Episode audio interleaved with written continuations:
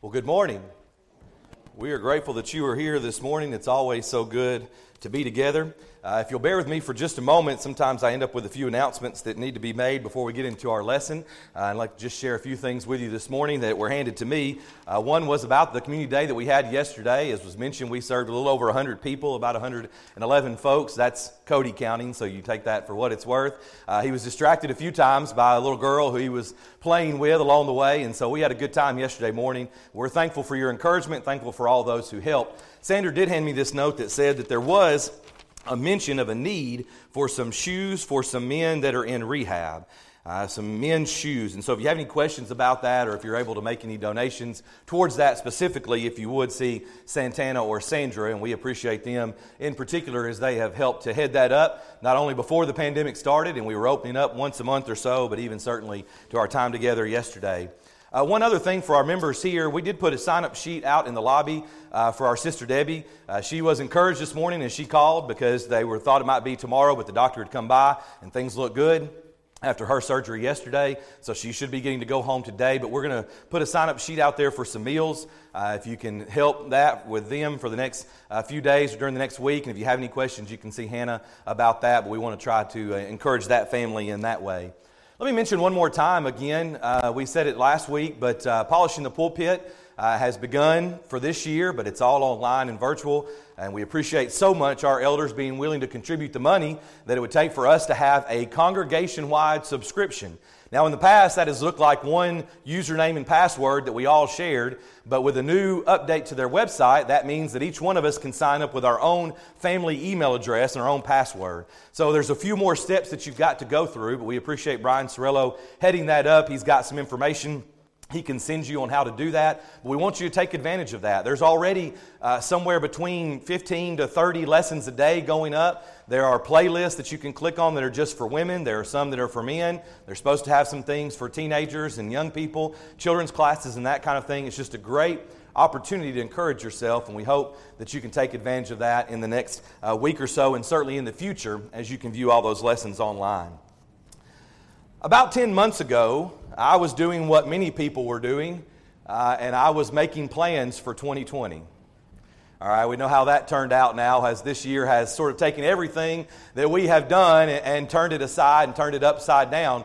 But in doing that, one of the things I try to do every year is put together the sermons for the next year. Have a list for almost every single service. What I'd like for us to study and talk about, it's helpful to me means that I kind of know what's going on. But of course, certainly this year, I've got it still on the wall in my office at home, and it's a bunch of space that, you know, doesn't mean anything anymore. Uh, one of the lessons is a series of lessons that I wanted us to look at. It wasn't going to be consecutive Sundays as it was, as we talked about it uh, the last few weeks with apologetics, but it was going to be a series of lessons that I entitled Visual Aids. Now, if you uh, are familiar with statistics at all, Statistics say that there's about 65% of us that learn by, by seeing things, that, that are visual aids really help us.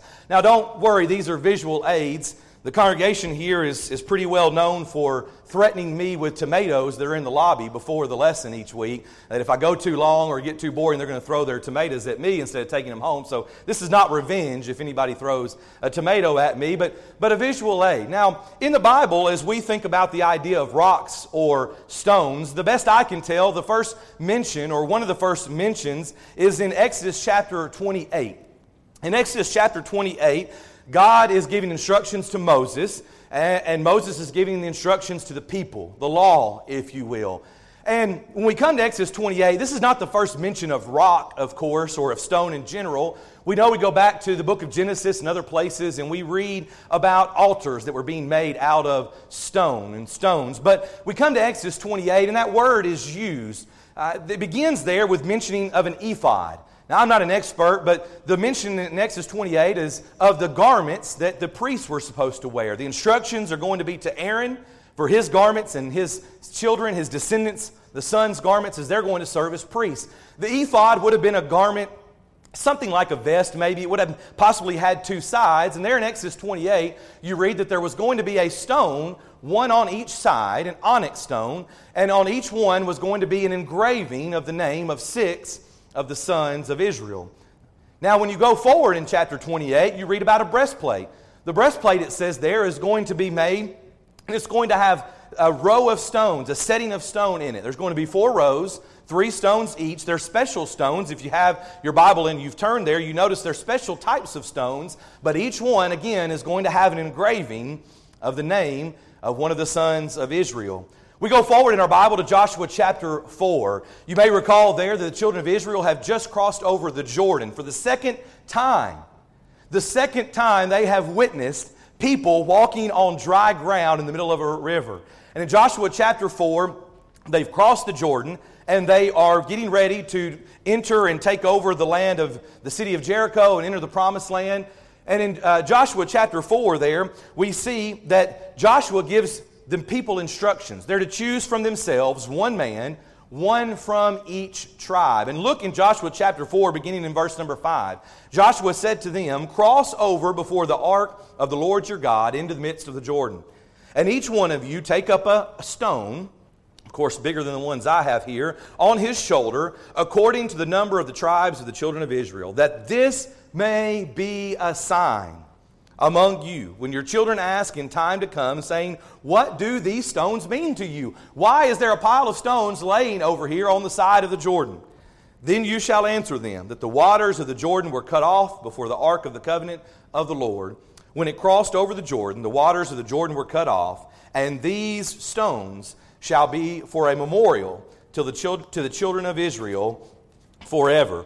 When we think about this idea of stones, Joshua says stones can mean something to us. These are going to be a memorial. When your children ask that question, which they inevitably will, what are those things over there? You can tell them that they are memorial stones of what took place here in the Jordan. We go forward in the book of Joshua to the end, Joshua chapter 24. Joshua's about to die, and you remember the speech that he makes here. You probably are more familiar with verse number 15, where he talks about, Choose you this day whom you will serve, but as for me and my house, we will serve the Lord. And the people say, We will. We will serve the Lord. He says in verse number 23 that there are foreign gods that are a problem. These foreign gods are getting in the way. And, and the people say, Well, we will serve the Lord Jehovah. So Joshua says, Well, we're going to make a covenant. And you notice there in verse number 26 of Joshua 24 that he takes a large stone, again, larger than the ones I have, but, but he puts it over by a tree. And it's going to be a witness, he says. It's going to be something that you can point at and say, let's remember what we did here this day. Let's remember the covenant we made in serving the Lord. There's a few other instances that are certainly more familiar to us. We go forward to the New Testament and we think about the devil in Matthew chapter 4. If you have your Bible and you're following along, Matthew chapter 4. Now, in your Bible, this section may be entitled The Temptation of Jesus because he is going to go through this temptation here. And so the Bible says there in verse uh, Matthew chapter 4 Now, when the tempter came to him, he said, If you are the Son of God, command these stones become bread. And of course, Jesus is going to look him dead in the eye, as I can try to picture in my mind, and say to him, It is written, You shall not live by bread alone, but by every word that proceeds from the mouth of God. I imagine, and, and maybe it helps us to imagine that the stones that the devil are pointing at are shaped like a loaf of bread, even. Maybe they look, look like a loaf of bread. So there's a little more of a temptation there. But not only that, we know that Jesus had been doing what? He'd been fasting. He's hungry. And so, yes, he's going to look at a stone that, that possibly, again, for our imagination, looks like a loaf of bread, and he can see. Almost as we think about in movies and cartoons we've watched, that, that person in the desert who's dying of thirst and sees that mirage of water that would take care of them. Maybe Jesus can imagine in his mind's eye that piece of rock being a piece of bread. The word there that's used in the Greek language is lithos. That's the word for stone that you find often in your New Testament. Lithos. And so the devil says, Command these lithos, these stones, to become bread. And it was a temptation, probably in a sense, for Jesus. And of course, he's going to refer back to Scripture and say that I'm not going to do that. But Jesus himself deals with stones, of course. You may remember in John chapter 4, when, or excuse me, John chapter 8. John chapter 8 Jesus has been teaching, as he usually is. The scribes and the Pharisees bring to him a woman caught in the act of adultery. What an interesting situation for us to consider, right? And they, the, she's caught in the very act of adultery, and they bring her to Jesus and they say, What say you? What about it, Jesus? What's going to be your ruling here, or what you're going to say? And we know that Jesus stoops down into the ground or onto the ground. He begins to write there, and there's all kinds of ideas about what exactly is taking place. But in John chapter 8, about verse 7, they continue to ask him, and they so he raised himself up and he said to them a very familiar phrase, He who is without sin among you, let them cast the first lithos, the first stone. Now, the world knows this phrase, right? People talk all the time about don't throw stones at me or I'm not going to be the first one to cast the stone. They know this instance in here in John chapter 8, but again, Jesus is dealing directly or mentioning stones. We go forward to the book of Acts, Acts chapter 7, and there's another familiar uh, instance or usage of the idea of stones here. You remember in Acts chapter 7 that Stephen is preaching a great gospel sermon. It's almost the whole chapter, about 40 to 50 verses. Stephen is going through and preaching this great gospel sermon about Jesus the Christ. And you recall that the people's reaction is the same as in Acts chapter 2. They're cut to the heart, but it's different from Acts chapter 2 in that they don't ask, What do we need to do to be saved?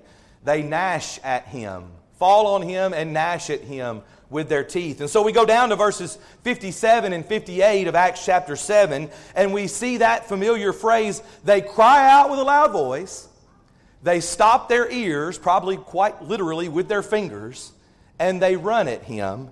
And verse 58 says, They cast him out of the city and they stoned him. The word there is lithobaleo. It's the verb form, of course, of the word stone, lithos. Lithobaleo, they stoned him. I would imagine again rocks, stones bigger than what I have in my hand, but taking rocks, stones, and throwing them at someone and pummeling them until they die. We know it happened a lot. It happened very quite often, maybe in those times, but it's still hard for us to imagine that actually happening to someone, much less us doing that to someone. But that is certainly what takes place here in Acts chapter 7. Perhaps the most famous, though, perhaps the most famous use of stones in all the world is in 1 Samuel chapter 17. And if you have your Bible, I hope you'll turn there because we're going to talk about that and we're going to pretty much stay there for the rest of our lesson. In 1 Samuel chapter 17, the world is familiar with this instance, of course. And we visit, we go back to the Valley of Elah. Here in the Valley of Elah, a real place that you can still visit today, of course, by the way we read about a little boy, as he's sometimes called, although I don't think he's quite the boy we sometimes refer to him as. But in 1 Samuel chapter 17, in verse number 40, the Bible says, Then he took his staff in his hand, and he chose for himself five smooth stones from the brook. He put them in a shepherd's bag in a pouch which he had, and his sling was in his hand. One of those stones was about to make history. One of those stones was about to become forever famous. Five smooth stones here in the valley of Elah in one particular hand, and of course, then in a sling. With our time that we have left, I'd like for us to examine some applications from the valley of Elah, some lessons that we can learn. Once again, no doubt the world knows this story and you've studied it before, so we're not going to rehash all of it, although we are going to touch on some things with each of these points. But as we think about these applications, and I, I, wanted to bring these today as a visual aid for our lesson. But these stones are a little more important than that to us as the Danley family, because these stones, these five stones, are actually from the Valley of Elah. We're thankful enough and blessed to have some friends who, in the last couple of years, took a trip to the Bible lands. And they took the tour and visited all the places, the, the garden and the Mount of Olives and all those places. And they were taken on their tour to the Valley of Elah. And we're thankful enough that they thought of us, and particularly our kids, and picked up five smooth stones and brought them back to us so that we could have. These sit on our, uh, by our sink at home, often right there by the window where we can see them. Of course, there's absolutely no way of knowing over the course of thousands of years which stones may have come and gone. But it's pretty interesting to consider that these five stones came from that same area where David was and picked up his five smooth stones. Again, it's, it's a well known passage, But I think we can still, even this morning, make some application as we think about our lives, and that's exactly what we want to do with our time that we have left this morning. Number one, spiritual weakness can cripple a nation. Spiritual weakness can cripple a nation. Uh, where you think about 1 Samuel chapter 17, we see the children of Israel gathered together. You may recall the Proverbs writer as well. Proverbs chapter 14 and verse number 34 Righteousness exalts a nation, but sin is a reproach to any people. Proverbs chapter 11 and verse number 11. When Saul and all, excuse me, Proverbs 11 11, by the blessing of the upright, the city is exalted, but it is overthrown by the mouth of the wicked. In verse number 11, if you're still there in 1 Samuel chapter 17, when Saul and all the, of Israel, the children of Israel, heard the words of this Philistine, they were, notice there, dismayed and greatly afraid. And notice as you go forward to verse number 16, this Philistine presented himself for 40 days. 4 0. 40 days in a row, morning and evening, the passage says there. 1 Samuel chapter 17 and verse number 16. He is going to present himself before the children of Israel, and they are going to be scared for 40 days. You might use the word crippled because they don't know what to do. I don't know about you, but as sad as it is to say, not following God has put our country, I believe, in a constant state of upheaval. There's a lot of things going on in the world. There's a lot of different issues. I, I, don't know. It's not always easy to, to bring it down to simply one thing and say, well, that's it. But I think a lot of us agree there was a time when at least a, maybe close to a majority of at least these United States claimed to follow after God. And as the world has shifted and, and many in the country have just left God together all behind, it would seem that the spiritual weakness of a nation of our nation ha- has crippled us and made us weak in many ways. There is no right and wrong. Every man does what is right in his own eyes. I don't like to harp on it. We, we've talked about this some over the last few months since we've been back. We've talked about our country and the troubles that are there, but I think it's true. When people turn their back on God and have spiritual weakness, there's a lot of issues that show up. May this cause us to examine our lives and examine ourselves, even as David did. Notice there in verse number 29, when David is chastised for speaking up, he asks the question in verse 29. It's one of the, my favorite sections of that, that story there. He says, Is there not a cause? Almost a rhetorical question. They say, You need to be quiet. Why are you here? Why are you saying these things? And he says, Is there not a cause? Is there not a good reason to speak up? And I would ask us, What about it? Brothers and sisters, what about it? Christians, is there not a cause, a reason for us to speak up? When we are weak spiritually, me and you, I'm talking about, when we are weak spiritually, is it not very often because we have taken ourselves away from God? Is it not then that we feel weak and like we're not able to accomplish anything? Spirit, spiritual weakness can cripple a nation, and we can learn that here as a lesson from the Valley of Elah. Number two, I think the second lesson that we can learn here is, of course, the idea that everyone can contribute something. Everyone can contribute something. You notice there in 1 Samuel 17 that it's Jesse who's mentioned in verse number 12. And what is it said about Jesse? Well, Jesse is too old. Ah, he's too old to go to battle. He's too old to go down there and fight. But what does it say as well in verse number 17? He could give food. He does send David to his brothers, and not only to his brothers, but to one of the officers with food. Everyone can contribute something. What about David? Verses 14 and 15. He's just a shepherd, he's just a youth, we might say. But he can contribute something. And of course, he is ultimately going to be the one to contribute the most. We think about the, the fact that this Bible, the, our Bible does not just take that and mention it there in 1 Samuel 17, but it carries it forth into the New Testament. 1 Corinthians chapter 12 and verse number 20.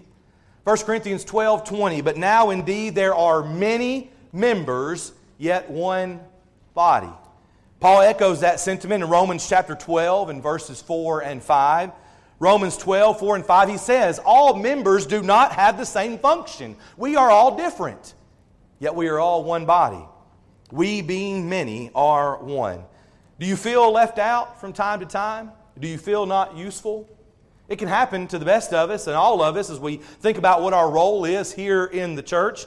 I would tell you that on Wednesday night, uh, our young people have a Zoom class, and um, if you're ever interested in hearing about six kids all talk at the same time, you're welcome to join us. And it's quite entertaining to hear them all trying to tell their stories of their week while we're all uh, talking, especially once we're done and we're just kind of sharing for a few moments. But we talked in our kids' class on Wednesday night about this idea. We looked at these passages 1 Corinthians 12, Romans chapter 12, and I asked them, I said, let's go around the room here, let's ask and let's list every particular job, every particular function that a person can do at the Soddy Church of Christ. They, they did a pretty good job. Uh, they made a pretty good list. I had about 12 things written down. I think we came up with almost all of them. They even got the AV guys there in the back, a little bit of encouragement, but everybody can do something. They even said the, the prayers, the guys who, who lead prayer. Of course, our teachers, the, the guys who lead our thoughts in the communion, in the Lord's Supper. We covered it all. Do you feel left out? Do you feel like you're not useful? Certainly, a pandemic can make that worse, but everyone can contribute something. The old, the young, the big, the small. We think about those who are experienced, those who are less experienced, the men, the women. Everyone can contribute something. If, if the oldest person there was making things possible, and Jesse, if the youngest person there were making things possible and ultimately going to play a big role, I think we can all contribute. If nothing else, there's things like yesterday. You could have come and helped uh, shuffle clothes around and talk to people. And as I mentioned, gave Cody a hard time there, but there was a little girl who stayed for most of the time and just needed somebody to play with her. It fell to Cody for a little bit, but the person who started it all was Lila. She was here, and next thing you know, she's entertaining and, and playing with one of the children, and several of the children that were here. Everybody can contribute something. We see that there in the Valley of Elah. Number three, I think the third lesson that we can learn from, of course, is that the battle belongs to the Lord. Remember the setting there. Remember the moment right before what everybody knows, right before the climax, if you will. Remember the setting. In this corner, the champion, Goliath of Gath. And look at verse number 43.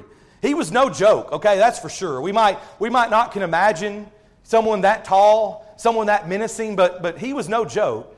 And even in verse, uh, excuse me, verse number 43, remember he taunts David. He says, Am I a dog that you come to me with sticks? Mocking David to his face right there in the moment. And of course, in the other corner, we have only a little boy David who says, This day the Lord will deliver you into my hand. Look at verse 47 if you have your Bible open there.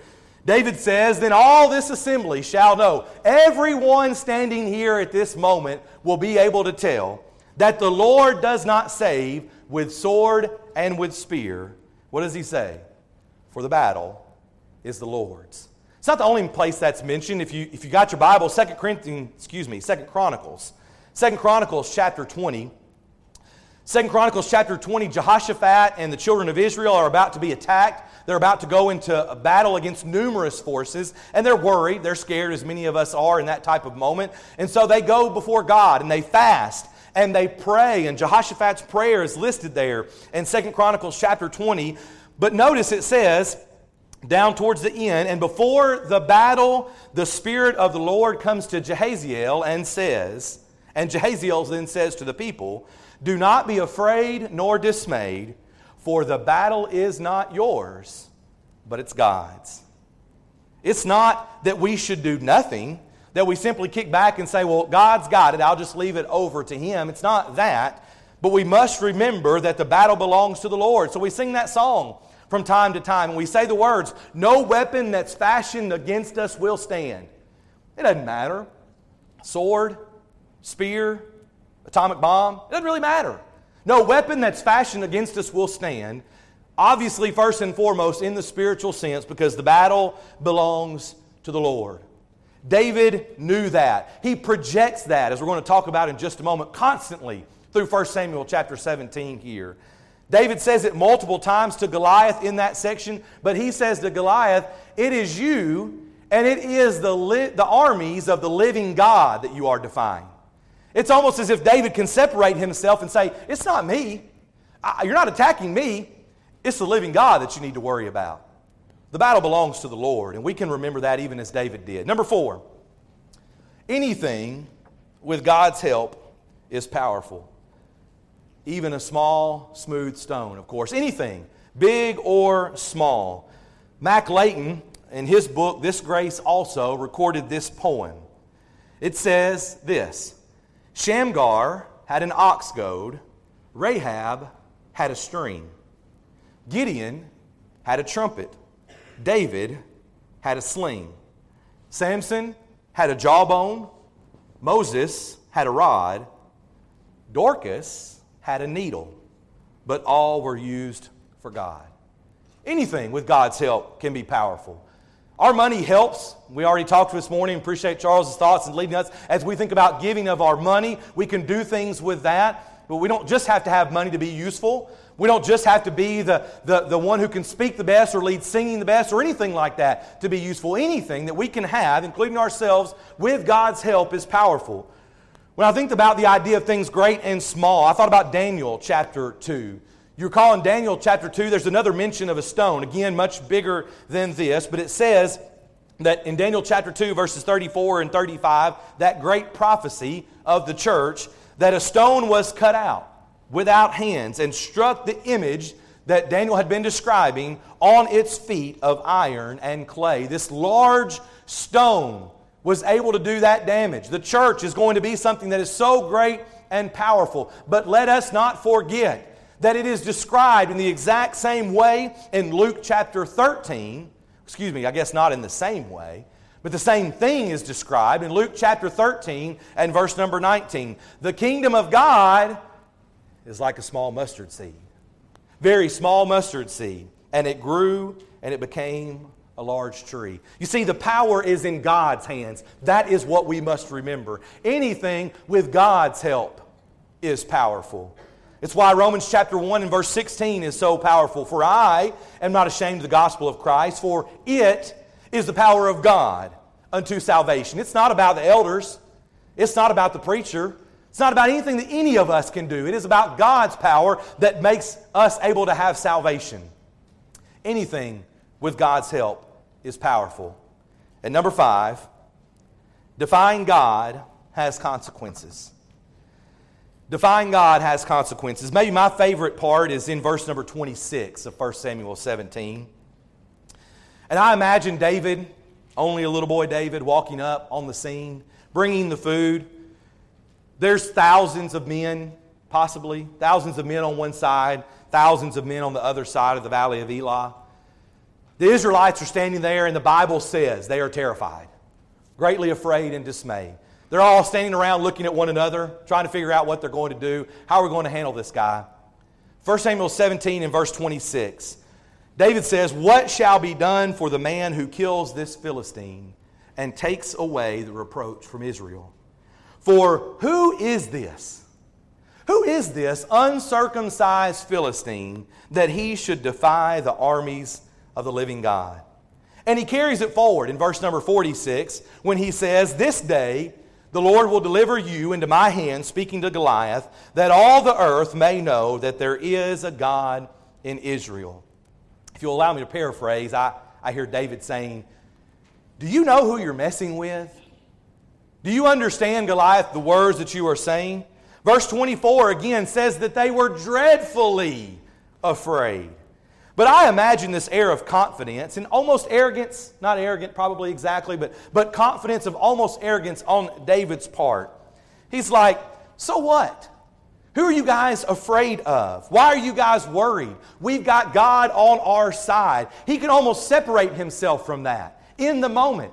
Maybe you've met someone like that in, in the middle of a, a cancer diagnosis, in the middle of a terrible accident or something, and they seem almost detached from the situation because they can put their trust in God. And, and, I don't know that they're any better than anybody else, but, but some people just kind of have that tendency.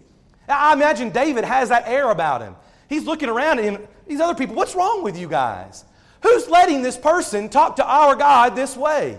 Because David knows that defying God carries with it great consequences. 1 Corinthians chapter 6 in the New Testament, 1 Corinthians chapter 6 and verse number 9, Paul asks that, asks that rhetorical question Do you not know that the unrighteous will not inherit the kingdom of God? And Paul goes on to list some of those things there, those categories of people that we can read about. And some of them we're not, but some of them we might be from time to time. But we have to be careful because he asks the rhetorical question Do you not know? Like, you should know. Do you not know that the unrighteous will not inherit the kingdom of God? Because defying God carries great consequences. Whether it's the Old Testament and it's Goliath, whether it's the New Testament, whether it's 2020, when we defy God, we're going to have a problem. Defying God has great and eternal consequences.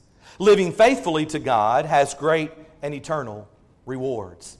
Five smooth stones from the valley of Elah. What an interesting thought for us. The valley of Elah will be memorable for this valley. It's not on, or for this battle. It's not just only a little boy David, but only a little boy David with the Creator and sustainer of the universe on his side that allows him to stand there and make these bold statements because he knows whose side he's fighting on. He knows who's in control. He knows that the battle belongs to the Lord. The question this morning is Are you a child of that same wonderful God? You see, the same God who pre- presided over the valley of Elah and all those situations there that allowed David to win this battle that we would still be talking about 2,000 years later, he's still the God ruling over the United States, a pandemic, your struggles in life, whatever it is that we're going through. But of course, what matters the most ultimately is that we recognize that we need to be a child of God. This morning, you can be if you would become gospel obedient, obeying God's simple plan of salvation. If you're not a child of God this morning, why not? Why not study these things? Why not consider your life and join the Lord's army? We sing the song to our children to emphasize the importance of it, but oftentimes in our life we forget about it and we move on. We're about to sing this song in a moment to encourage you to join the greatest army in all the world with the greatest leader in all the world, the God of heaven. If you're here this morning and you are a child of God, but maybe you've wandered away, you've turned your back on God, why? Why, why have you left him? Is there sin in your life? Maybe it's of a public nature and you need to come forward and, and make it known to our elders. They'll be ready to assist you here in just a moment, that we can pray with you and for you. We can share with those in the world that yes, you might have made a mistake, but you are trying to do what's right. That's why we have a, a uh, confession of a public nature. That's why we have a family, that we can pray for each other and with one another. The beautiful part is you don't have to leave with a burden on your shoulder, a weight on your shoulder this morning. You can either become faithful and be on your way to heaven, be a child of God, or you can come back to Him. And for that, we'll be singing to encourage you as we stand together and as we sing.